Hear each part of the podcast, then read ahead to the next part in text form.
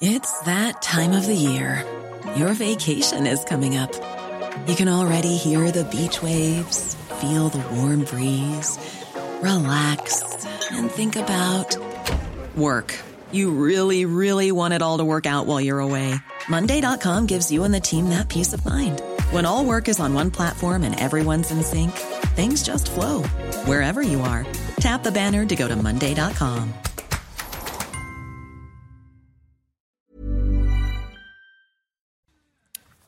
à l'info, bonsoir à tous. 19h, c'est l'heure avant le sommaire ce soir. Tout de suite, les infos avec Jeanne Cancard. En Ukraine, les négociations de paix entre Kiev et Moscou sont en pause car Moscou ne fait preuve d'aucune compréhension de la situation. C'est ce qu'explique aujourd'hui un conseiller de Volodymyr Zelensky et membre de la délégation ukrainienne. Plusieurs rencontres entre négociateurs des deux camps ont eu lieu mais n'ont pour l'instant donné aucun résultat concret. La dernière rencontre entre des chefs de délégation remonte au 22 avril dernier selon les agences russes. À Shanghai, l'objectif des autorités est atteint, zéro Covid dans la ville, mais le confinement continue. Selon la mairie, près de 4 millions d'habitants sont encore interdits de sortir de leur appartement. Un chiffre qui suscite l'incrédulité des internautes présents sur place convaincus que le nombre annoncé est bien en deçà de la réalité.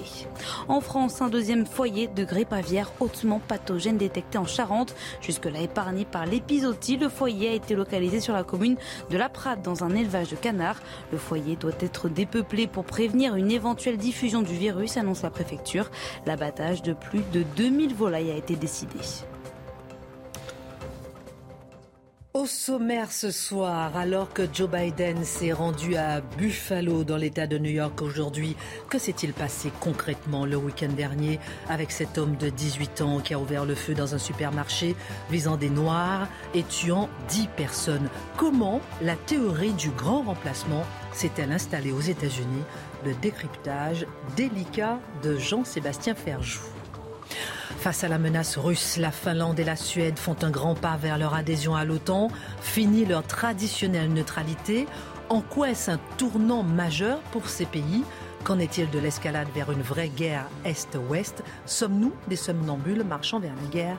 Le décryptage de Dimitri Pavlenko. Alors que le burkini est officiellement autorisé dans les piscines à Grenoble, alors que beaucoup hurlent face à cette petite nouveauté et d'autres applaudissent cette grande avancée, comment lire cet événement? Faut-il y voir une anecdote ou un basculement? L'analyse de Charlotte Dornelas. Un nouveau Premier ministre en place à Matignon, une tradition entamée en 1936 par Léon Blum. Mais avant lui, quelle fut l'histoire de Matignon? Marc Menant s'intéressera à un de ses pensionnaires, Talleyrand, lequel mourra beaucoup plus tard, le 17 mai 1838. Marc Menant raconte et Matignon et Talleyrand, l'un des plus grands diplomates qu'ait connu la France. Comment décrypter la révolte des étudiants de l'école d'ingénieurs Grenoble ces derniers jours? Certains étudiants lors de la remise de diplômes, ont critiqué leur formation qui pousserait à participer aux ravages sociaux et écologiques. Ils ont dénoncé des postes de travail destructeurs. Comment faire un cursus puis le dénoncer en bout de course? Pourquoi cette désillusion dès l'âge de 20 ans? L'analyse de Dimitri Pavlenko. Une heure pour prendre un peu de hauteur sur l'actualité avec nos éditorialistes. On commente, on décrypte, on analyse et c'est maintenant. Thank you.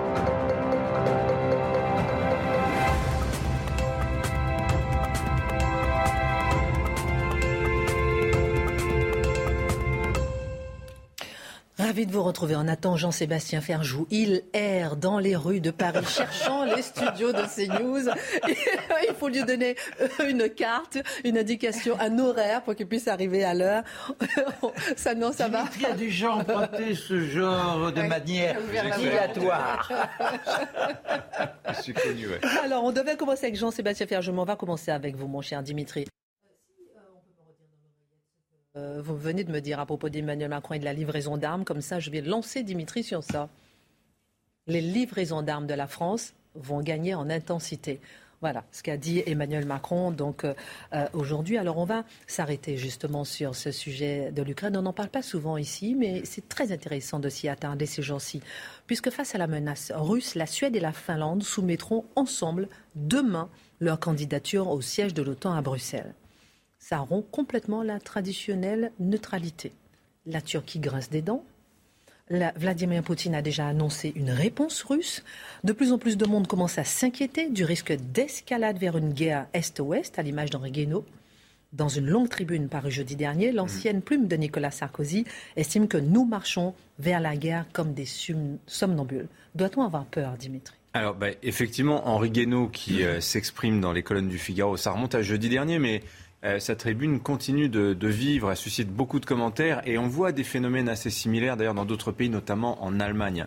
Il n'est pas le seul à craindre cette euh, marche vers la guerre telle des somnambules. Alors cette formule des somnambules, elle n'est pas de lui. Hein. Il l'emprunte à un historien qui s'appelle Christopher Clark. Il est australien, Christopher Clark. en 2013, il avait signé un livre assez remarqué sur les causes de la Première Guerre mondiale.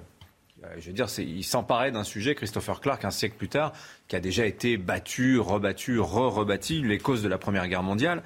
Mais ce qui était intéressant dans ce livre, c'est qu'il expliquait que les, hommes d'État euh, à l'époque, en 1913-1914, étaient complètement prisonniers en fait de perceptions faussées de, leurs adversaires à qui ils prêtaient leurs propres euh, arrière-pensées. Et c'est frappant en fait comme cette grille de lecture de 1913-1914, développé par Christopher Clark, euh, fonctionne avec la guerre en Ukraine. Alors je vais citer Henri Guénaud, vous allez tout de suite comprendre ce qu'il veut dire. Il dit L'Occident s'est convaincu que si la Russie gagnait en Ukraine, elle n'aurait plus de limites dans sa volonté de domination.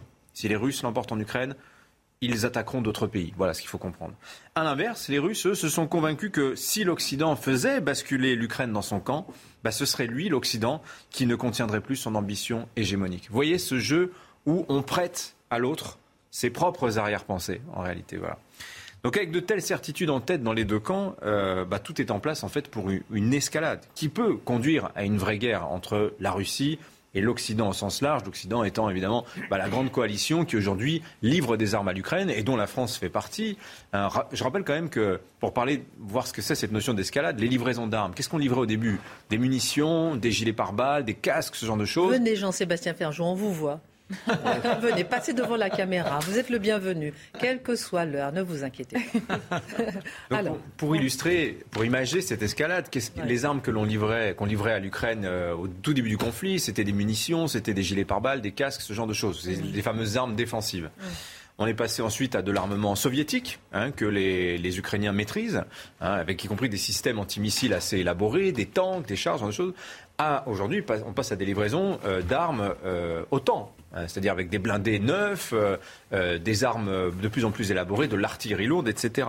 On voit bien l'escalade là dans le niveau d'équipement qu'on livre aux Ukrainiens. Euh, alors, c'est d'ailleurs, ces livraisons d'armes, c'est frappant de voir que l'Occident n'arrête pas de répéter qu'il ne fait pas la guerre à la Russie. les Américains disaient exactement la même chose dans les années 80, quand les Russes se battaient contre les Moudjahidines en, Afghanistan. On leur livre des armes, des missiles Stinger pour abattre les hélicoptères russes, mais nous ne faisons pas la guerre à la Russie. C'était à l'Union soviétique, en fait. C'était exactement la, même, la même rhétorique. Et le problème est que, et beaucoup d'observateurs le disent, que nous humilions la Russie, en mm. fait. Nous humilions sans retenue, à commencer par les États-Unis. Repenser à ce que disait Lloyd Austin, le, patron du Pentagone, lorsqu'il se rend en Ukraine et il dit souhaiter voir la Russie affaiblie au point qu'elle ne plus, puisse plus faire ce genre de choses. C'est l'idée de lui couper les bras, de lui couper les jambes. Et ça, évidemment, euh, côté russe, ça passe extrêmement mal. Et c'est vrai que leur but n'est pas la paix, mais d'acculer la Russie. Voilà, bah, c'est exactement ce que dénonce Henri Guénaud dans sa tribune. Alors lui, il dit que, spécifiquement à propos des Américains, mais le camp occidental au sens large est animé dans, cette guerre en Ukraine d'un esprit de croisade. Il veut dire c'est le bien contre le mal. Que disaient les croisés Tuez-les tous et Dieu reconnaîtra les siens. C'était ça l'esprit euh, des croisés. Euh, et en cherchant à, acculer la Russie, on va la pousser en fait à surrenchérir dans la violence. La question étant jusqu'où la Russie est-elle prête à aller? Et notamment à employer peut-être des, fameuses armes nucléaires tactiques euh, à un moment ou l'autre. Armes nucléaires tactiques, je vous rappelle, c'est Hiroshima hein, quand même. Hein. C'est des bombes, des armes de cette puissance-là. Ce pas des petites armes nucléaires. Voilà. Alors ce week-end d'ailleurs, pour illustrer l'idée de cette escalade, Jens Stoltenberg, c'est le patron de l'OTAN, euh, dit l'Ukraine peut gagner la guerre contre la Russie, comme euh, l'Ukraine a gagné l'Eurovision le week-end dernier. Vous voyez? C'est vrai. Alors, Oui, Alors, mais c'est vrai que sur le terrain, il y a des signes d'ailleurs que peut-être d'un basculement du rapport de force entre la Russie et l'Ukraine, où depuis le début, on voit certes les Russes en difficulté, mais quand même avancer, les Russes, les Ukrainiens tenir, mais incapables finalement de mener une contre-attaque. Là, aujourd'hui, il se trouve que sur le terrain, les Ukrainiens ont plus de blindés et d'artillerie qu'ils n'en avaient au premier jour de la guerre. Voilà l'effet des livraisons d'armes, très concrètement. Euh, les Ukrainiens, par exemple, viennent de repousser les Russes dans la région de, Kharkiv jusqu'à la frontière. Quand même, c'est un, beau symbole quand même pour l'armée ukrainienne. Euh, les Ukrainiens disent même qu'ils vont inverser le cours de la guerre euh, autour de la mi-août. Ils disent que le cours de la guerre va s'inverser, qu'ils vont prendre le dessus sur les Russes à ce moment-là. Comme si, comme, si, comme si le scénario de la guerre était déjà écrit grâce à l'appui qu'ils reçoivent des Occidentaux. Alors évidemment, l'OTAN a prouvé une supériorité écrasante. Ça, c'est incontestable. Et la Russie enchaîne les défaites. Le ralliement à l'OTAN de la Suède et de la Finlande en est une. Ce sont des pays qui se considéraient comme neutres. Les sondages en Suède au début du mois de janvier disent seulement 20% des Suédois étaient des Finlandais, pardon, les Finlandais qui sont encore plus proches de la Russie soutenaient l'idée du ralliement à l'OTAN. Aujourd'hui, c'est 80% des, Finlandais. 95% même aujourd'hui ont voté. Exactement, bah, au, Parlement, effectivement. Et ce ralliement de la Finlande et de la Suède va doubler la frontière de l'OTAN, va passer de 2300 à 2600 km avec la Russie. C'est une défaite stratégique pour Vladimir Poutine. Est-ce qu'on se demande un instant l'effet que tout ça produit en Russie? Parce que c'est ça la, question. Est-ce qu'on veut absolument punir la Russie? Est-ce que c'est l'objectif numéro un? Est-ce que c'est notre but de, non-guerre, hein, euh, puisqu'on ne fait pas la guerre à la Russie? Est-ce que c'est ça euh, qui est en jeu? Il y a deux mois, Maurice, Maurice Gourdeau-Montagne, qui est euh, ancien ambassadeur, qui a travaillé longtemps avec Jacques Chirac, ancien secrétaire général du ministère des Affaires étrangères, un diplomate chevronné donc, hein, écrivait une autre tribune, je vous en cite un extrait. Depuis la fin de l'URSS, l'ubris de la victoire des démocraties, donc l'ubris c'est l'arrogance, hein, si vous voulez, de la victoire des démocraties sur le communisme, nous a fait perdre de vue que la sécurité n'est pas nécessairement la loi du vainqueur ou celle du plus fort. La sécurité n'est pas la loi du, vainqueur ou du plus fort, mais qu'elle doit s'organiser. Le traité de Versailles, qui avait mis fin à la Première Guerre mondiale, aussi avait ignoré les vaincus. Et la semaine dernière en Allemagne, le grand philosophe Jürgen Habermas, 93 ans, qui a connu la Seconde Guerre mondiale, hein, lui aussi reprochait à la classe politique allemande son immaturité, c'est-à-dire de ne penser la guerre qu'en termes de victoire et de défaite. Alors que le but pour nous qui ne sommes pas belligérants, ça devrait être quoi? La paix et la sécurité. C'est ça notre objectif à nous. On n'est pas, on n'est pas engagé militairement. Pourquoi euh, mènerait-on des actions qui pourraient nous amener à ça, à un conflit guerrier? Voilà. Et apparemment, bah, c'est plus le plan, la paix la sécurité. Par exemple, on apprenait vendredi qu'Emmanuel Macron avait discuté avec euh, Volodymyr Zelensky, le président ukrainien, la possibilité de faire des concessions territoriales à Vladimir Poutine. Lâchez-lui le Donbass et on arrête la guerre. Réponse de Zelensky. Un peu plus tard, sur la RAI, la chaîne italienne, il ne faut pas chercher une porte de sortie pour la Russie. Macron le fait en vain. Le temps de se mettre autour d'une table avec la Russie est terminé. Vous voyez, c'est ça l'engrenage de la guerre que dénonce Henri Guénaud, et il n'est pas le seul. Hein. Je peux rajouter une petite question subsidiaire. Jusqu'où Zelensky a la possibilité de diriger la diplomatie française? C'est une question embarrassante, je sais, qui, où il n'y a pas de réponse. Mais je veux dire, est-ce qu'on peut se laisser surprendre par cette volonté de diriger la diplomatie française ou bien c'est de bonne guerre? Non, je ne pense pas qu'il ait la volonté de diriger la diplomatie française, mais, il y, a ce, que ce que vous venez mais il y a ce chantage moral, bah effectivement, qui est exercé depuis le, le, premier jour. Mais alors, vous savez, c'est l'éternel débat entre euh, les, les, Munichois, parce que c'est le reproche qui est fait à mm. des gens comme Henri Guénaud, c'est vous êtes un Munichois, vous n'avez mm. pas compris à qui vous avez affaire, mm. et c'est vous le somnambule parce qu'on court tout droit vers, quelqu'un, vers la guerre avec quelqu'un qui est agressif, une puissance qui est agressive, la Russie, qui nous fera la guerre quoi qu'il arrive. Mm-hmm. C'est des débats qui, quand même, qui sont extrêmement compliqués. Rétrospectivement, les Munichois avaient tort. Et on ne savait pas en 1938. c'est hein. ça. La vérité du moment n'est pas forcément la vérité. Non, mais moi je comprends parfaitement l'argumentaire d'Henri Guénaud sur le risque de domino et d'enchaînement, mais pris autrement, la question que vous posez Christine, on peut aussi la poser à l'inverse. La France est-elle légitime? C'est pas forcément celle qui aide le plus l'Ukraine euh, non plus, à décider au nom des Ukrainiens ce que sont leurs propres buts de guerre. Ce sont quand même eux qui sont en train de se battre pour leur propre pays. Ce sont quand même eux qui sont face à une puissance qui, leur, qui nie leur existence même, qui nie le droit des Ukrainiens à exister en tant qu'État comme en tant que nation. Euh, Vladimir Poutine ne parle pas d'Ukrainiens, il parle des petits Russes. Il voulait réunir la Grande Russie, la Petite Russie et euh, la Biélorussie.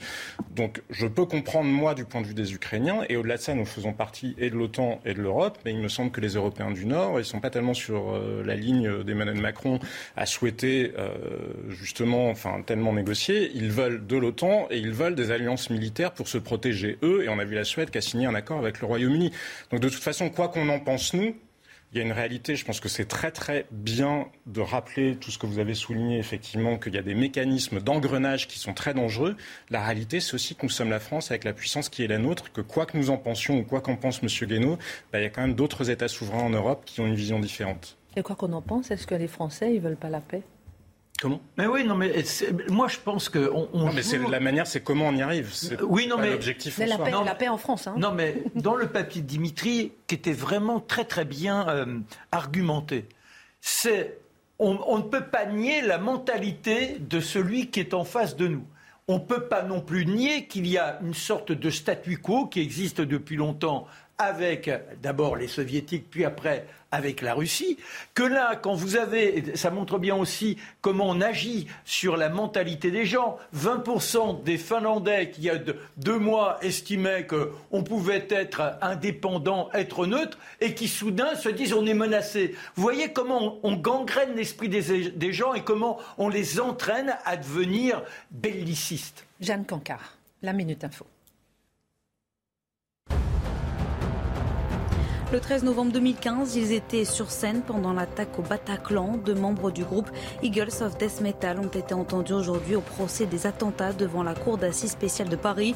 L'audience de ce mardi était consacrée au témoignage de plus d'une vingtaine de rescapés, dont Jesse Hughes, le chanteur du groupe de rock, qui assure avoir pardonné, je cite, aux pauvres âmes qui ont commis ces actes. Le Parlement finlandais vote à plus de 95% pour l'adhésion à l'OTAN, une majorité écrasante qui permet l'envoi de la candidature officielle du pays nordique au siège de l'organisation demain, en même temps que la Suède. Les deux pays s'apprêtent ainsi à tourner la page de plusieurs décennies à l'écart des alliances militaires. À Londres, Elisabeth II s'invite dans le métro. Malgré des difficultés à se déplacer, la reine d'Angleterre s'est offert son troisième bain de foule de la semaine. En tailleur jaune, chapeau assorti évidemment, la souveraine de 96 ans n'est pas passée inaperçue pour inaugurer une ligne de métro à son nom. Alors, pendant, pendant la Minute Info, il y a un grand débat à propos de la guerre en Ukraine.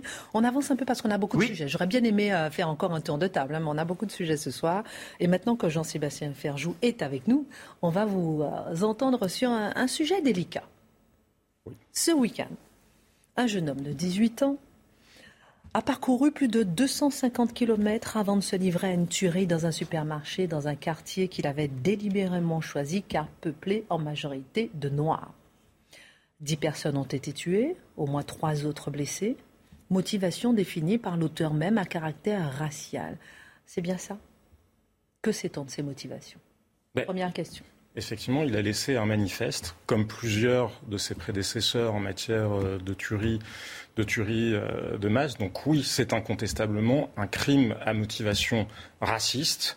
Euh, il a écrit sur son fusil, il a choisi déjà, il a sélectionné ce quartier-là parce que les données de démographie officielle américaine montrent que c'est un quartier où il n'y a que 1% de blancs.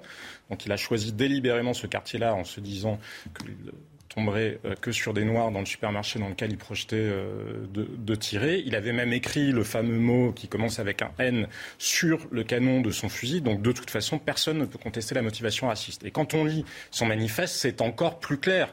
C'était effectivement, ça s'appuie sur la, alors la fameuse, vous disiez, c'est un sujet délicat, la fameuse théorie qu'on appelle en Europe celle du grand remplacement, que les Américains ont tendance à traduire par celle du right replacement, c'est-à-dire du remplacement des blancs. Enfin, l'idée est à peu près euh, la même.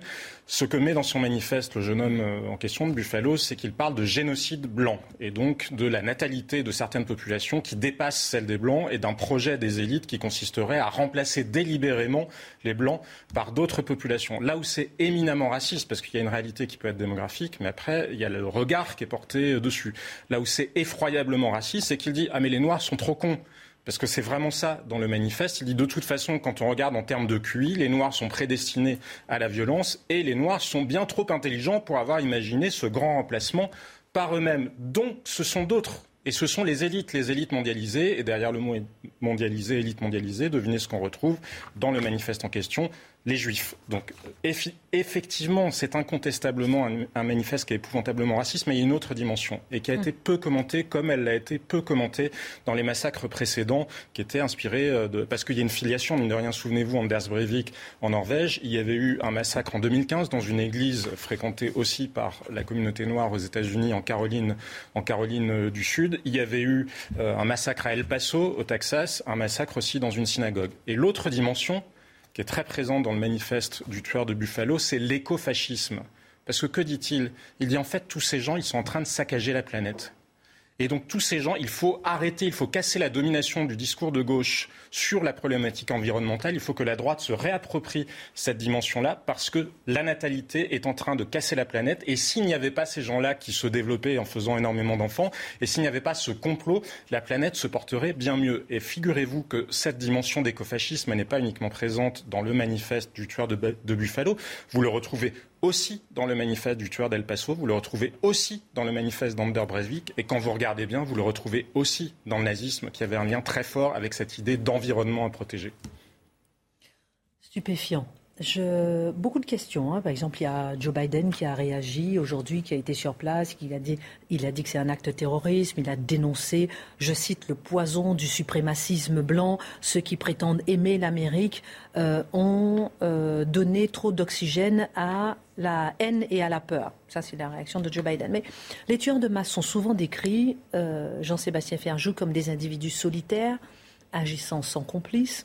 Pour autant, de plus en plus de voix soulignent les liens qui existent entre les différents euh, suprémacistes ayant commis des attaques meurtrières dans la galaxie internationale. C'est ce que vous expliquez hein, autour de la théorie du grand emplacement. Est-ce qu'il faut redouter l'émergence d'un mouvement organisé prêt à recourir à la violence? C'est ce que beaucoup de commentateurs américains commencent à souligner ou à poser euh, comme question. Alors vous l'avez dit, Joe Biden a parlé dès dimanche d'ailleurs de terrorisme domestique, de terrorisme alimenté par la haine par la haine raciale, ils disent cette haine raciale ne vient pas du vide, parce qu'effectivement, on peut décrire les individus en question comme des loups solitaires au sens où ils agissent seuls, mais ils ne sont pas seuls. Le, tueur en question, il avait sa communauté, et il a d'ailleurs diffusé le massacre euh, en, live, euh, effectivement, sur les, réseaux, euh, sur les réseaux sociaux. Donc ça montre bien qu'il avait un public préexistant, et lui-même, dans son manifeste, dans, dans, les éléments dont je vous parlais tout à l'heure, il y a des parties qui sont du copier-coller de manifestes précédents. Donc on voit bien, alors avec la grande référence, vous savez, qui est celle de Brandon Tarrant, dont je ne vous ai pas parlé, mais qui était le tueur de Christchurch, le tueur euh, qui avait assassiné euh, plus d'une centaine de personnes dans une mosquée en Nouvelle-Zélande, qui lui-même d'ailleurs se revendiquait aussi, ça avait été très peu commenté à l'époque, mais de l'éco-fascisme. Donc oui, il y a cette filiation-là, et c'est intéressant de se demander comment ce mouvement-là se construit. Alors il y a des gens qui ont dit il faut absolument euh, censurer les réseaux sociaux. Attention, attention, parce que beaucoup d'études ont commencé à montrer que quand vous devenez trop trop dur sur la modération, des... il s'agit évidemment pas de promouvoir des paroles racistes, comprenez-moi bien, mais pris dans l'autre sens, quand vous poussez les gens dans les marges, ils ont tendance à devenir encore plus radicaux, alors qu'ils peuvent éventuellement être rattrapés, parce que tout ça se mélange avec un mal-être contemporain, un nihilisme contemporain, sans souvent que chez des jeunes hommes qui sont mal intégrés socialement. Donc il y a cette dimension idéologique, et après, cette dimension idéologique rencontre un véritable, un véritable malaise. Mais là où les commentateurs américains s'inquiètent effectivement, c'est qu'ils c'est une idéologie qui est en train de s'installer dans le pays. Il y a un journaliste américain qui s'appelle Tucker Carlson qui, en général, fait les meilleures audiences 25-64 ans sur les chaînes euh, du câble et qui, effectivement, a installé cette théorie du grand remplacement aux États-Unis. Mais c'est là où on en revient à la fameuse question, le grand remplacement, que mettons derrière les mots? Parce qu'il y a des gens qui en parlent pour évoquer une réalité démographique, et puis il y a ceux qui mettent un contenu qui est épouvantablement, incontestablement raciste et effectivement complotiste. Comme je vous le disais, il y a la dimension, euh, forcément tout ça est organisé par des élites, et en général, les élites en question se trouvent être désignées comme, euh, comme les juifs. Mais là où les Américains s'inquiètent aussi, c'est qu'ils ont constaté qu'après l'assaut sur le Capitole, vous savez, le, 6 janvier, il y a eu une, une suractivité autour des sites qui étaient porteurs de cette idéologie-là. Et c'est pour ça qu'il est difficile de décorréler totalement le discours grand public sur la question de l'immigration de cette dimension euh, bah, qui est à la fois complotiste et raciste. On va marquer une pause, mais euh, je vais vous poser deux questions encore. Euh, en quoi cette théorie est ou peut être criminelle, hein, celle du grand remplacement, mais je vous poserai aussi la question de Frank Robert James. On ne parle pas de lui, par exemple, et c'est, vous vous rappelez, le 15 avril dernier, à New York, il avait tiré. Personne n'a parlé du fait qu'il avait lui aussi développé des thèses racistes envers les Blancs. Est-ce qu'il y a d'un côté, on, on tait certaines informations, de l'autre un peu moins? Est-ce qu'il n'y a pas un juste milieu entre ces deux camps aussi qui s'affrontent, entre euh, tuer des blancs, pour caricaturer, et tuer des noirs? Des questions que je vous poserai dans un instant. On marque une pause et on se revoit dans un instant. Alors on parlait avec vous, Jean-Sébastien Ferjou, de Buffalo, et je vous disais que certains opposent à cette tuerie. Par exemple, l'homme noir, euh, Frank Robert James, qui a ouvert le feu le 15 avril dans le métro de New York. Et on regrette, certains regrettent qu'on ait volontairement mis de côté son profil raciste. Ça vous étonne? Non, ça ne m'étonne pas parce qu'effectivement, il y a la réalité et ça ne s'oppose pas. La réalité, elle est faite de réalités, enfin de, de situations euh, qui coexistent. Il y a une montée des tensions raciales aux États-Unis, c'est incontestable depuis euh, mm. plusieurs années. Mm. Après, il y a la question de qui est l'œuf euh, et qui est la poule. Mm. En revanche, dans la représentation médiatique ou dans la représentation politique, on a tendance à considérer que certains étant porteurs du bien et les autres du mal, par nature, par essence, en quelque sorte, il faut masquer des individus qui seraient uniquement déviant dans le cas, comme vous l'évoquiez, de suprémacisme noir, pour le coup, voulant s'en prendre euh, aux Blancs, alors que finalement les suprémacistes blancs ne seraient que euh, le visage découvert des fantasmes euh, finalement d'une large partie des, des, Blancs, à minima des Blancs républicains aux États-Unis. On va revenir sur cette théorie du grand remplacement. En quoi, ou, en quoi elle peut être criminelle, juste après la Minute Info de Jeanne Cancard? Dix jours après leur interpellation, Téhéran confirme l'arrestation de deux Français en Iran. Il s'agit d'une femme de 37 ans et d'un homme de 69 ans. Les autorités du pays les accusent d'avoir cherché à déstabiliser l'Iran en rencontrant des représentants de syndicats d'enseignants. Actuellement, Téhéran est secoué par des, manifestations, par des manifestations récurrentes de professeurs qui protestent contre leurs conditions de travail. Emmanuel Macron s'est entretenu une nouvelle fois aujourd'hui par téléphone avec Volodymyr Zelensky. Les livraisons d'armes de la France vont gagner en intensité, a promis le président français à son homologue ukrainien dans les jours et les semaines qui viennent, de même que les équipements humanitaires. Depuis le début de l'offensive russe, 800 tonnes d'aide humanitaire ont été acheminées de Paris à Kiev. Et en Ukraine, aujourd'hui, 8 personnes ont été tuées dans une frappe russe sur un village qui abrite un grand camp d'entraînement militaire au nord de la capitale. 12 autres ont été blessés. On revient sur le sujet de Buffalo, sujet délicat, mais on ose parler de tout dans Face à l'info, avec des pincettes, mais pour bien comprendre. Aucun sujet ne nous échappe. Aux États-Unis, comme du reste en France, la théorie du grand remplacement est souvent décrite comme criminelle, par essence, à la fois dans la vision qu'elle porte, comme les actes qu'elle a pu motiver, de Christchurch et cette théorie de Buffalo. En quoi, selon vous, Jean-Sébastien Ferjou, cette théorie est ou peut être criminelle? Comme je vous le disais, dans les manifestes de ceux qui la revendiquent, en tout cas qui la revendiquent pour l'associer à des tueries euh, de masse, elle est forcément criminelle puisqu'ils arrivent à tuer des gens. Et non seulement elle est criminelle, mais elle est sur le plan intellectuel aussi. Comme je vous le disais tout à l'heure, c'est complotiste, c'est considérer qu'il y aurait des êtres supérieurs et des êtres inférieurs et qu'il y aurait une vocation finalement euh, des Blancs notamment à dominer la planète et à se débarrasser de tous les nuisibles, y compris ceux qui d'ailleurs, dans, parce qu'il y a cette dimension d'écofascisme dont je vous parlais, y compris ceux qui pollueraient tôt par leur natalité incontrôlée. Maintenant, ce qui est gênant, c'est qu'il faut effectivement non pas faire la part des choses sur l'intention criminelle, parce qu'il n'y a évidemment rien à excuser dans ces, élucubrations, qui ne sont pas très théoriques d'ailleurs en réalité. Et après, il y a la réalité et une réalité que parfois on veut taire parce qu'il y a quand même des éléments qui peuvent être perturbants sur le simple terrain de la compréhension des événements politiques. 2016, l'année de l'élection de Donald Trump. 2016, quand vous regardez les données officielles démographiques américaines, c'est aussi l'année où pour la première fois, il y a plus de bébés non blancs que de bébés blancs qui naissent aux États-Unis. Alors il ne s'agit pas de dire que c'est en soi Il s'agit de dire, on peut comprendre peut-être qu'il y a des malaises qui s'installent dans une population et qu'il vaut mieux mettre les choses à plat et en parler ouvertement et calmement plutôt que d'essayer de masquer certaines réalités. Parce que la question de, la majorité qui devient une minorité, elle est en train de se poser aux États-Unis. Il y a d'ores et déjà six États américains où les Blancs ne sont plus qu'une minorité parmi les autres. Alors, même chose, ça n'est pas un mal en soi, mais c'est quelque chose qui forcément euh, ben, fait trembler euh, sur ses bases euh, l'édifice d'une société. Juste, Et juste un élément en termes d'ordre de grandeur, malgré tout, parce que ces théories sont encore une fois inexcusable. 160 morts, en tout, c'est 160 morts sur les 20 dernières années. Le terrorisme islamique, les chiffres euh, étudiés par, euh, par la Fondapol, depuis 2001, c'est 210 000 morts dans le monde. Donc ça rend pas moins grave, il n'est pas moins grave de mourir sous les coups des uns que de mourir sous les coups des autres. Et de la même manière, je pense qu'il serait absurde de dire de mettre les gens au pied de leur responsabilité politique en disant vous parlez de contrôle des flux migratoires, vous êtes dans une inquiétude identitaire. Et donc vous seriez nécessairement responsable de ces dérives.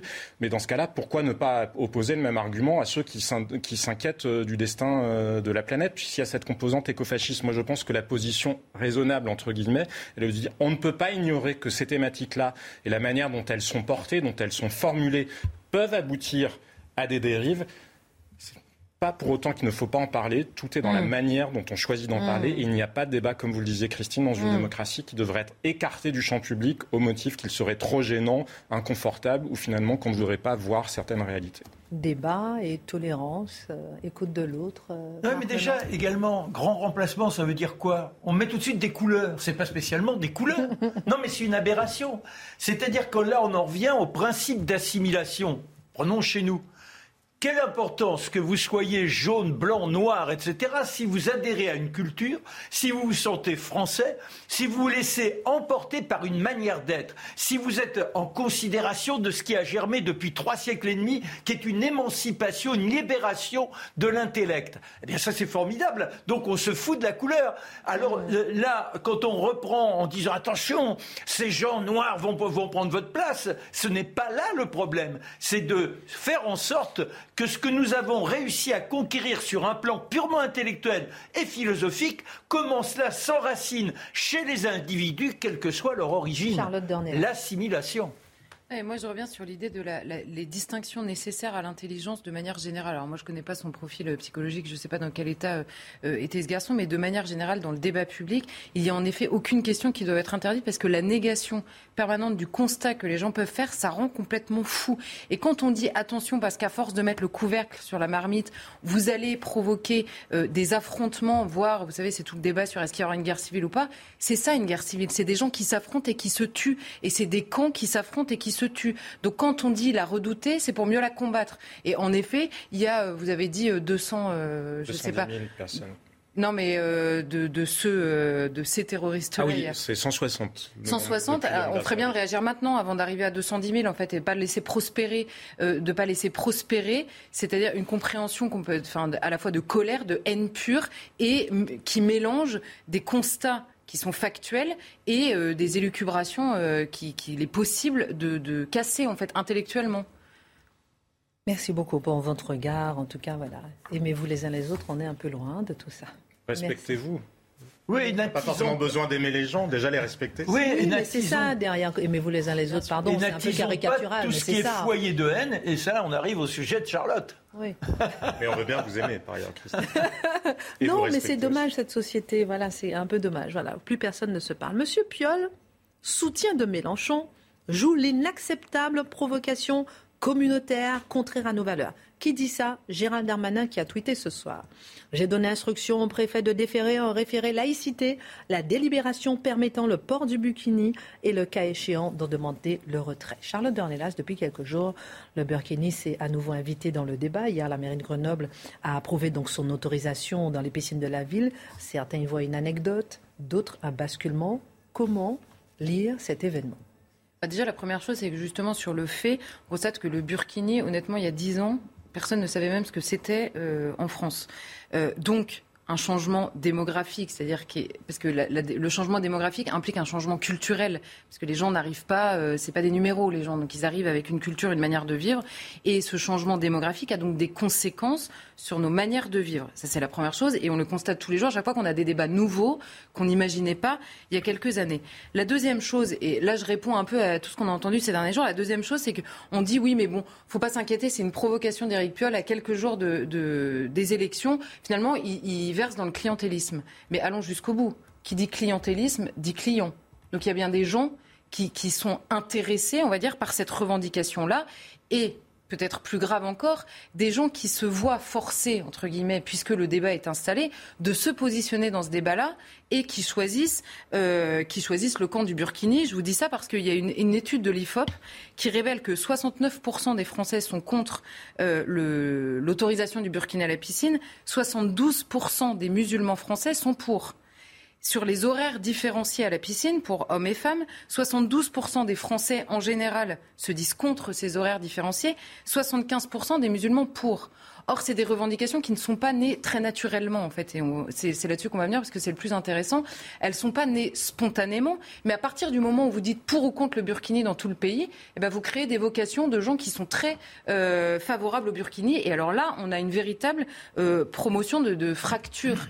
Euh, culturelle dans le pays. Euh, de, bah, qui, qui... Et puis en plus, on se dit, euh, on est passé du voile au burkini. Dans cinq ans, on va passer à quoi? Ce sera quoi la revendication nouvelle pour les élections prochaines? Bon. Donc on peut peut-être aussi réfléchir sur cette question du clientélisme et donc des clients que l'on cherche à attirer ainsi. Et évidemment, la dernière chose, c'est que c'est encore une fois une espèce de naïveté, alors là toute occidentale et particulièrement française, qui fait que par le biais de la sacralisation des droits individuels qui prennent le pas en permanence sur le bien commun, notamment sur le terrain culturel, on a des militants extrêmement déterminés qui se servent de cette lecture-là qu'on a des droits euh, humains euh, pour les revendiquer pour eux. Mais quand vous, vous additionnez des individus et que ça devient des groupes qui culturellement réclament des droits pour eux-mêmes, eh bien vous créez d'autres références euh, qui sont euh, qui s'imposent comme des sociétés à l'intérieur de la société française. Alors on peut trouver euh, tout ce que je viens de dire complètement anecdotique ou complètement surdimensionné par rapport à la réalité du nombre de burkinis dans les piscines, puisque c'est ce qu'on entend aussi depuis trois jours. Mais là, ce qui me semble intéressant, c'est quand même de comprendre la manœuvre. D'où vient cette idée de burkini?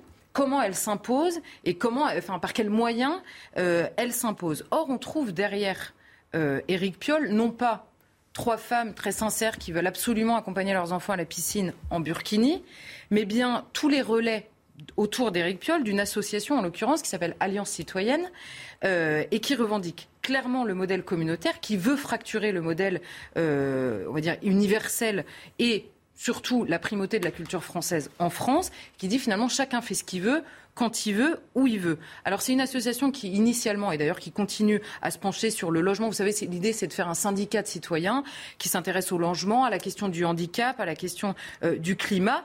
Et il y a un syndicat dans cette association qui est, le syndicat des femmes musulmanes et qui a tenté d'imposer la question du voile, que ce soit sur les terrains de foot, que ce soit à la piscine ces dernières années. La structure, elle a 10 ans, elle s'est développée dans plusieurs villes.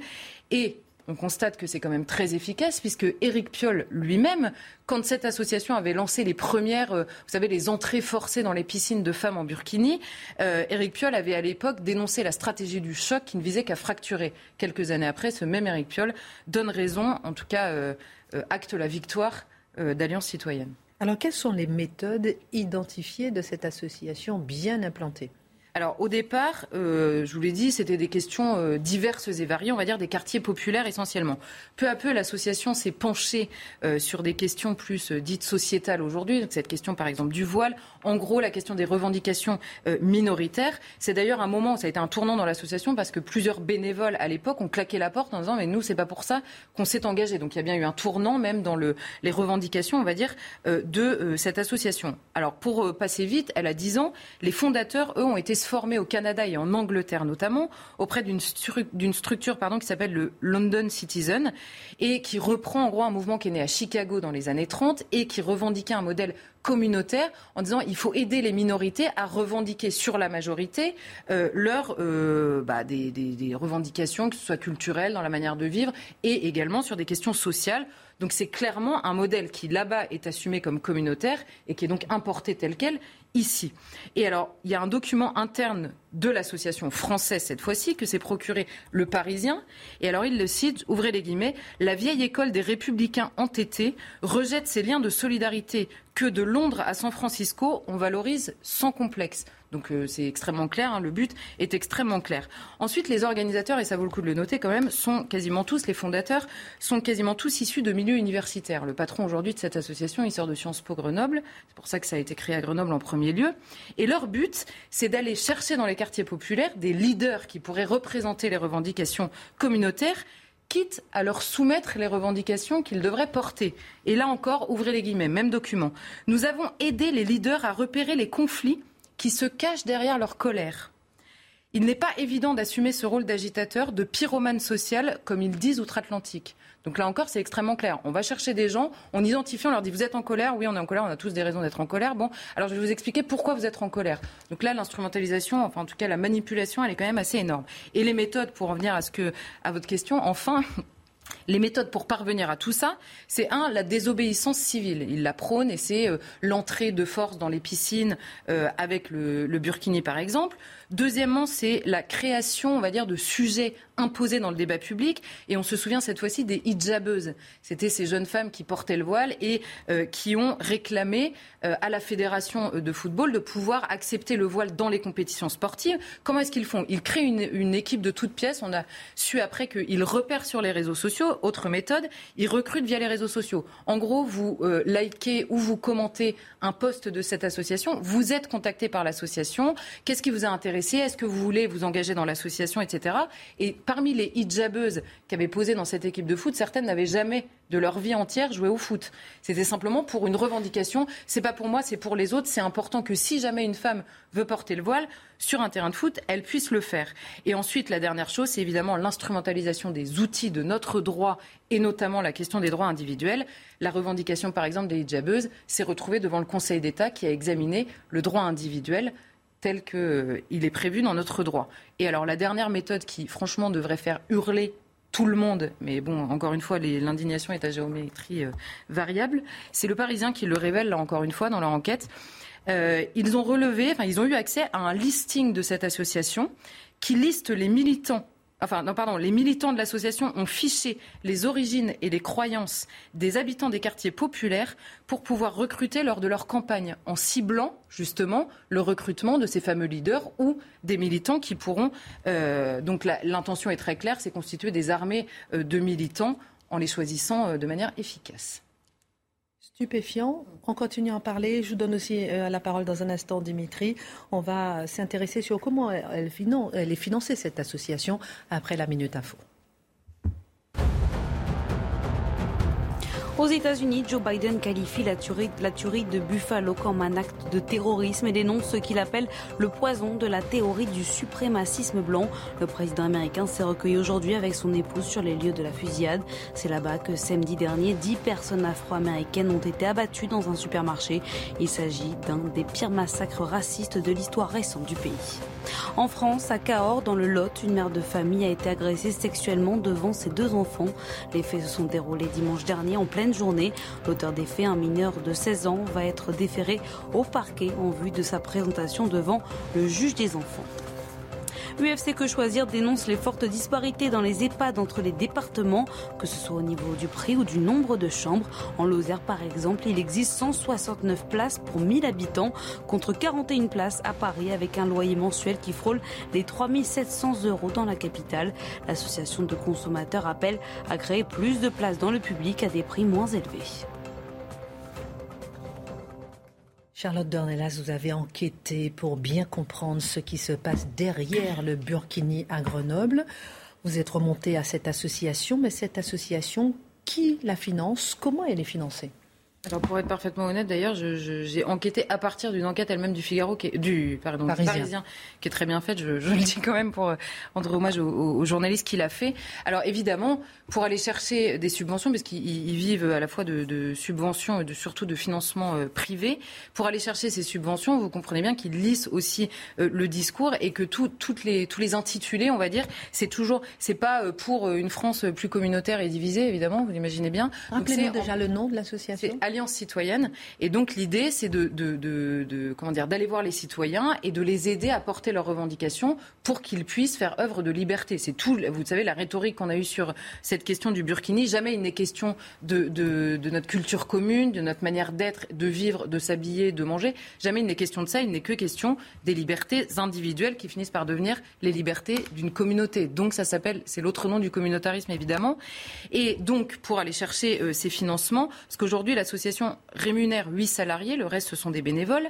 Et alors vous avez en premier lieu la mairie de Grenoble, alors qui refuse de, donner le montant de, de, la somme qui est accordée à cette association. Vous avez, vous trouvez aussi la Fondation Abbé Pierre qui leur donne de l'argent là sur la partie logement évidemment, euh, sur, sur, la partie logement qui était initialement un peu le cœur de cible. Vous avez la Commission européenne. Alors là, ça devient beaucoup plus intéressant parce que vous voyez aussi les contradictions dans lesquelles euh, nous nous sommes mis nous-mêmes. L'an dernier, et ça on le sait, parce que l'an dernier, Gérald Darmanin lui-même avait réclamé l'annulation d'une subvention de 60 000 euros auprès de la Commission européenne en vain parce que ça n'avait pas été acté. Alors là, pour le coup, j'ai été chercher l'intitulé de la demande de subvention à la Commission européenne, et c'était en avril 2020. C'était un appel à projet qui avait été lancé par la Commission européenne, et l'Alliance citoyenne avait déposé le projet femmes musulmanes debout pour que la tolérance soit la règle. Donc là, c'était extrêmement ciblé et la commission, donc la, commission européenne qui se penche sur le projet, sait quelles sont les actions de l'Alliance citoyenne. Il leur donne cette subvention. Et l'autre source de financement, c'est l'Open Society de George Soros, vous savez, ce milliardaire américain. Alors en 2016, il leur accordait 80 000 dollars pour, dans le but, et c'est intitulé comme ça sur le site de l'Open Society, de transformer Alliance citoyenne en une organisation nationale avec une visibilité nationale pour des campagnes contre les discriminations. C'était donc volontaire, c'était une toute petite association et Georges Soros a décidé de, enfin Georges Soros, l'Open Society a décidé de la financer pour qu'elle grandisse. Et en 2018, ils accordent 90 000 dollars cette fois-ci pour financer les mobilisations citoyennes contre le racisme et les discriminations. Bah, face à tant d'organisations, euh, quand même, c'est compliqué de lutter parce que ce qui est intéressant, c'est que le Burkini, quand même, vous avez vu que Eric Ciotti vient de déposer, veut déposer une proposition de loi pour tenter de le faire interdire. Il, y a, eu deux propositions de loi en 15 mois qui ont été déposées et qui sont restées euh, lettres mortes. Mm. Et le drame, quand vous demandez à des juristes, ils vous disent il y a la question morale autour du Burkini, est-ce qu'on en veut, est-ce qu'on n'en veut pas, est-ce qu'on considère que c'est euh, la société française Et puis il y a la question du droit. Et la question du droit, le fameux référé laïcité de Gérald Darmanin qui écrit déférer laïcité au passage, je trouve ça très fort de la part du ministre de l'Intérieur. Mm. Euh, en réalité, oui, oui, bon, bref, c'est une coquille. Mais enfin, quand même, il est ministre de l'Intérieur. Serait bien qu'il relise ce qu'il écrit.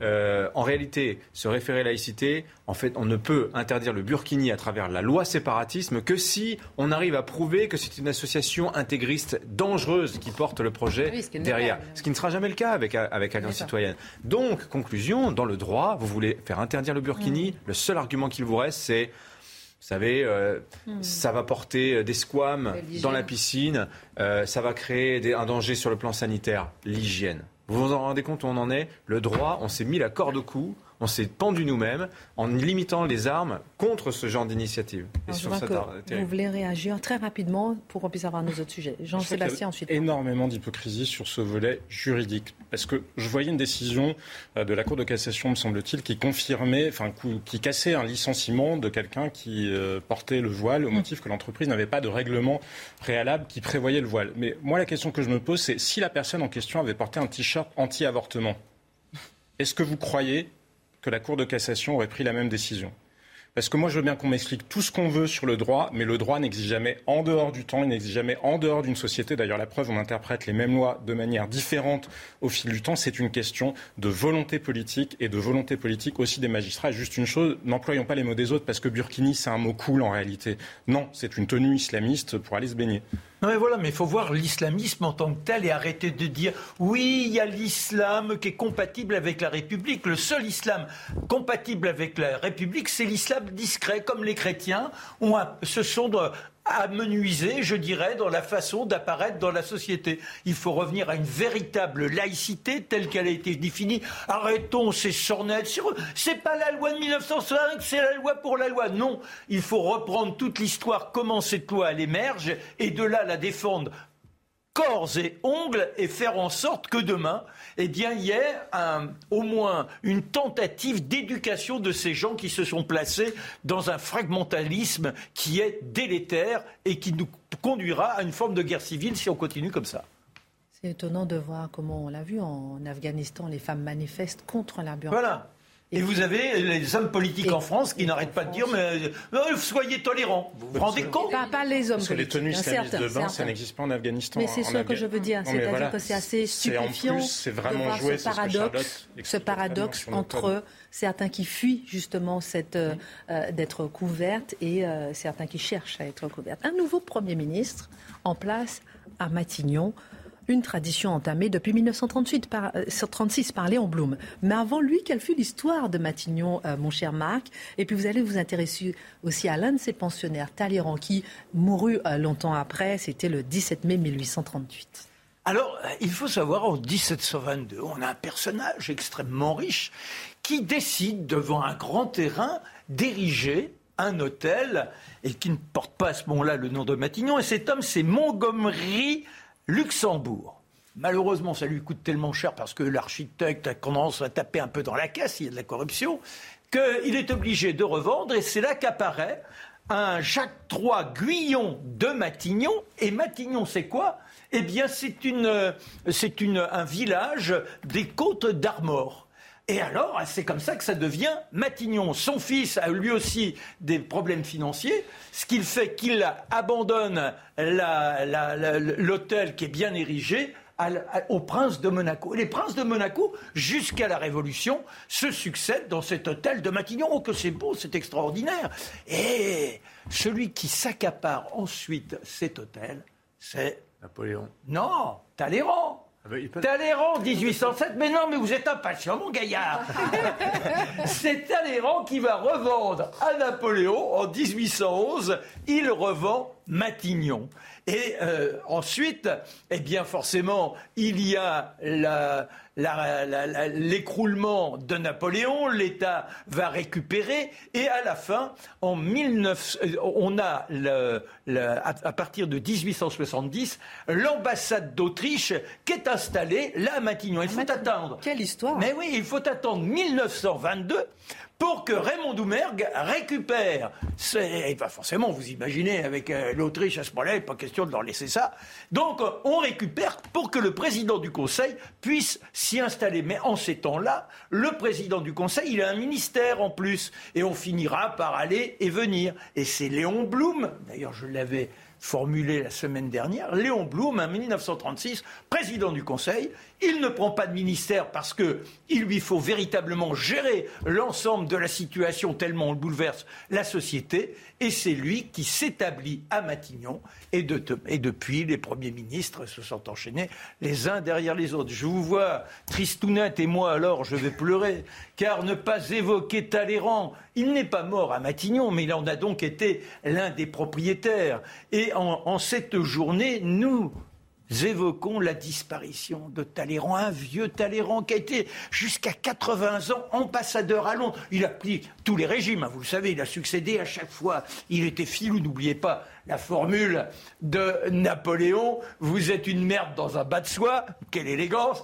Mais donc, cet homme-là a le sang, c'est une sorte de reptile, à chaque fois, il rejaillit. Les années aidant, il quitte le poste de, de Londres et se réfugie à Valençay. Quel beau château. Il a avec lui qu'elle est belle, Madame de Dino. C'est sa nièce, enfin, une nièce très, très, très, très proche. D'ailleurs, euh, il y a la petite Pauline Minette qui n'a que 12 ans et qui lui dit grand-oncle. Mais on sait bien qu'en réalité, cette fille de Madame de Dino, voilà. Alors, euh, ces dernières années, c'est le lent déclin, avec néanmoins des visites. On se précipite là-bas. Vous avez Georges Sand, euh, Sand des Musset qui sont accueillis. Alors il est tout content. Il, est là avec son pied beau qui marche de moins en moins bien. Bref, et il lui fait, leur fait visiter. Et dans la revue des deux mondes, qu'écrit-elle Elle écrit un homme né pour les grands vices et pour les petites actions tu mourras lentement à regret, vieux vautour, chauve, repu. Voilà ce qu'elle écrit. Et elle est étonnée qu'il se fâche. Je pourrais vous en dire, mais on y reviendra à une autre occasion, parce que c'est quand même un grand, grand personnage. Merci pour euh, l'un des plus grands diplomates, effectivement, qui a connu la France. Merci pour, cette histoire de Matignon aussi qu'on ne connaît pas. Merci beaucoup, euh, mon cher Marc. Juste pour terminer, quelques minutes seulement, mon cher Dimitri. Il y a 15 jours, très intéressant ce sujet Lors de la soirée de remise de diplôme à Agrico Paritech, huit étudiants sont montés sur scène pour dénoncer le contenu de leur formation et annoncer leur refus d'un avenir tout tracé dans l'agro-industrie. Leur prestation a été diffusée sur Internet et a fait grand bruit.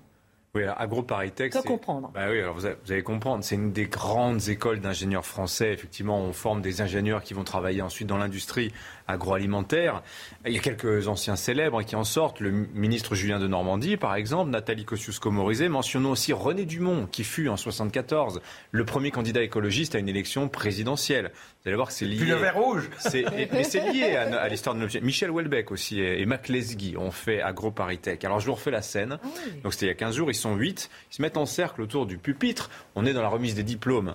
Euh, et ils défilent au micro et ils tiennent un discours, je vous en lis le début. Nous sommes plusieurs à ne pas vouloir faire mine d'être fiers et méritants d'obtenir ce diplôme à l'issue d'une formation qui pousse globalement à participer aux ravages sociaux et écologiques en cours. L'agro-industrie mène une guerre aux vivants et à la paysannerie partout sur Terre. Vous voyez, ça commence fort. Bah oui, c'est le boulanger qui va vous faire le bilan nutritionnel du pain au chocolat.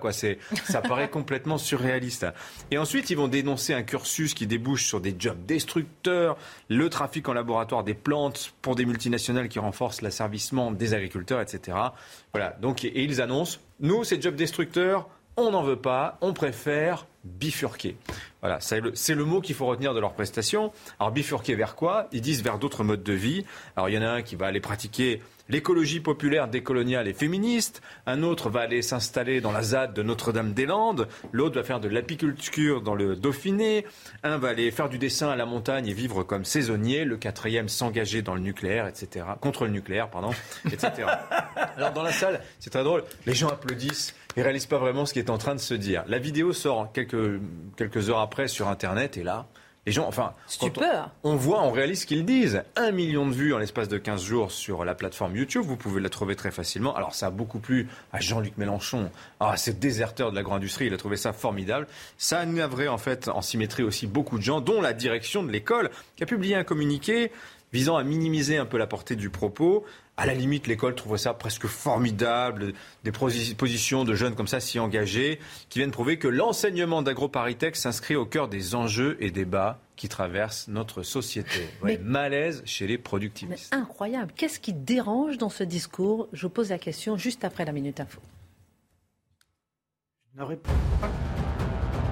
en Ukraine, Moscou a annoncé la reddition de 265 soldats ukrainiens retranchés dans l'usine Azovstal, des combattants que Kiev espère faire libérer en échange de prisonniers russes. C'est ce qu'a déclaré le département du renseignement militaire du ministère ukrainien de la Défense, confirmant ainsi indirectement que ces hommes sont bien aux mains des Russes.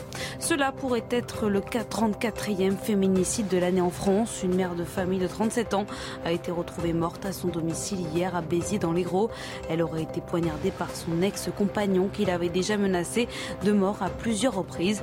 L'homme a été interpellé dans l'Aude hier soir après avoir prévenu les forces de l'ordre des violences qu'il a commis. Le principal suspect est le père des deux enfants de la victime, âgés de 12 et 17 ans. En France, malgré une croissance au point mort, le marché du travail reste dynamique avec un taux de chômage quasi stable au premier trimestre à 7,3% selon l'INSEE, un niveau bien inférieur à celui d'avant-crise. Il s'agit du niveau le plus bas depuis 2008. Pas comme ils le disent Alors, ces jeunes qui montent sur scène, pour remettre en cause leur cursus alors qu'ils sont en fin de cursus. Pour dire papa, maman, vous avez dépensé 60 000 euros pour une formation et je vais aller habiter à Notre-Dame-des-Landes. Alors qu'est-ce qui dérange dans ce ah mais... Qu'est-ce qui dérange Ce qui dérange, c'est d'abord qu'il est prononcé à un moment qui est d'ordinaire très consensuel, merci, merci, enfin le, la remise de diplôme, c'est ça. Voilà, on est plutôt dans la flatterie à ce moment-là. Et là, on a une charge politique qui, contre le capitalisme, contre l'instrumentalisation de la science, contre le carriérisme, contre le greenwashing, voilà. Et en fait, c'est même plus que politique, parce que c'est un discours éthique qu'ils prononcent ces jeunes. Ils nous disent, je refuse de jouer votre jeu, je refuse vos règles, je bifurque je déserte. Voilà. Et en fait, ils répètent aussi dans le discours, vous irez l'écouter, quelle vie voulez-vous? Avec l'avantage de leurs 20 ans, à savoir que eux, leur vie, elle est devant eux. Et donc, ils nous prennent à témoin des risques qu'ils vont prendre, euh, ce qui est très courageux d'une certaine manière, mais paradoxal, parce que leur engagement consiste précisément à se désengager. Hein. Voilà. Et cet appel à la bifurcation, et je pense que ce terme de bifurcation, il est appelé à une grande carrière dans les milieux écologistes, ça suscite un gros malaise chez les productivistes. Comme je vous disais, la direction de l'école, par exemple, doit se demander ce qu'elle a loupé via avec cette promo 2022 pour qu'ils expriment le jour de la remise du diplôme une telle radicalité. Hein. D'ailleurs, le journal l'opinion révèle que les donateurs de l'école, qui sont souvent des grandes entreprises, sont furieux. Euh, ils se demandent si c'est la nouvelle ligne euh, scolaire euh, à, Agro Paris Tech. Alors la réalité, c'est que ce discours des 8, moi je l'appelle comme ça, le discours des 8 d'Agro Paris Tech, en fait, vous l'avez partout, dans toutes les grandes écoles. Quand vous voyez à Polytechnique comment des étudiants s'élèvent contre la participation, la présence de Total, hein, avec une véhémence terrible, allez voir le discours des étudiants de Centrale Nantes en 2018, c'est exactement le même. Dans toutes les grandes écoles, c'est aujourd'hui comme ça. C'est Greta Thunberg à la tribune des Nations Unies. Il vous parle du rapport du GIEC, il vous parle de la sixième extinction de masse. Voyez, c'est l'éco-anxiété à la tribune partout chez les jeunes. Alors, le président de la Chambre des chambres d'agriculture de France a voulu leur répondre en disant Mais vous savez, la mécanisation, ça n'a pas avili les paysans, au contraire, ça les a plutôt beaucoup soulagés. S'il vous plaît, venez nous rejoindre, venez nous aider à changer l'agriculture. Et il termine cette phrase, j'ai trouvé géniale. Il dit avant de confesser que son discours leur semblera peut-être politiquement incorrect. Vous voyez Hein, c'est incorrect aujourd'hui de, défendre l'agriculture telle qu'elle est. Mm. Alors je terminerai là-dessus en disant que, vous voyez, ces têtes bien faites, ce sont des étudiants, des ingénieurs. Entre fin du mois et fin du monde, ils ont choisi leur combat. Mm. Leur combat, c'est la fin du monde et ils vont se battre contre ça. Mais on est quand même dans le contexte de la guerre en Ukraine, où il y a des gens qui vont bientôt crever de faim avec l'envolée des prix. Donc si vous voyez que cette équation, en fait, aujourd'hui, elle est à trois inconnus. C'est fin du mois, fin du monde et fin dans le monde. Ce sont des étudiants en agronomie et je pense que dans leur démarche, ils ont un petit peu omis ce troisième paramètre qui, malgré tout, aujourd'hui s'impose comme fondamental. Très bonne analyse. Merci à tous. Entre bifurquer, se révolter, ou bien être complètement infantilisés, parce que finalement, est-ce qu'ils ne sont pas un peu infantilisés? Question. On verra demain. Merci à tous. Vous n'êtes pas d'accord? Pourquoi? Bah non, Allez, vous avez 10 bah, secondes. Euh, j'ai 10 secondes bah parce qu'il il pose quand même de réelles questions. Et je trouve formidable que des jeunes ayant suivi un cursus soient capables de développer un libre arbitre et s'interrogent. On n'est pas dans un monde où aveuglément on suit, on suit. Est-ce que c'est le lieu? Et est-ce que si vous voulez pas faire ce cursus, c'est une question. Laissez-moi terminer ma question. Est-ce que non mais est-ce que dès le départ vous ne vous lancez pas dans ce cursus? Mais pas du tout. Justement, il découvre, bah, il découvre l'hérésie de ce qu'il leur est enseigné. C'est formidable. Ça montre d'abord que c'est un très bon enseignement. Donc, ils ont fait jouer leur, En revanche, qu'ils mettent le féminisme là-dedans, là, il n'y a rien à voir. Merci beaucoup. Merci à tous tout de suite, Pascal Pro. Hey, it's Danny Pellegrino from Everything Iconic.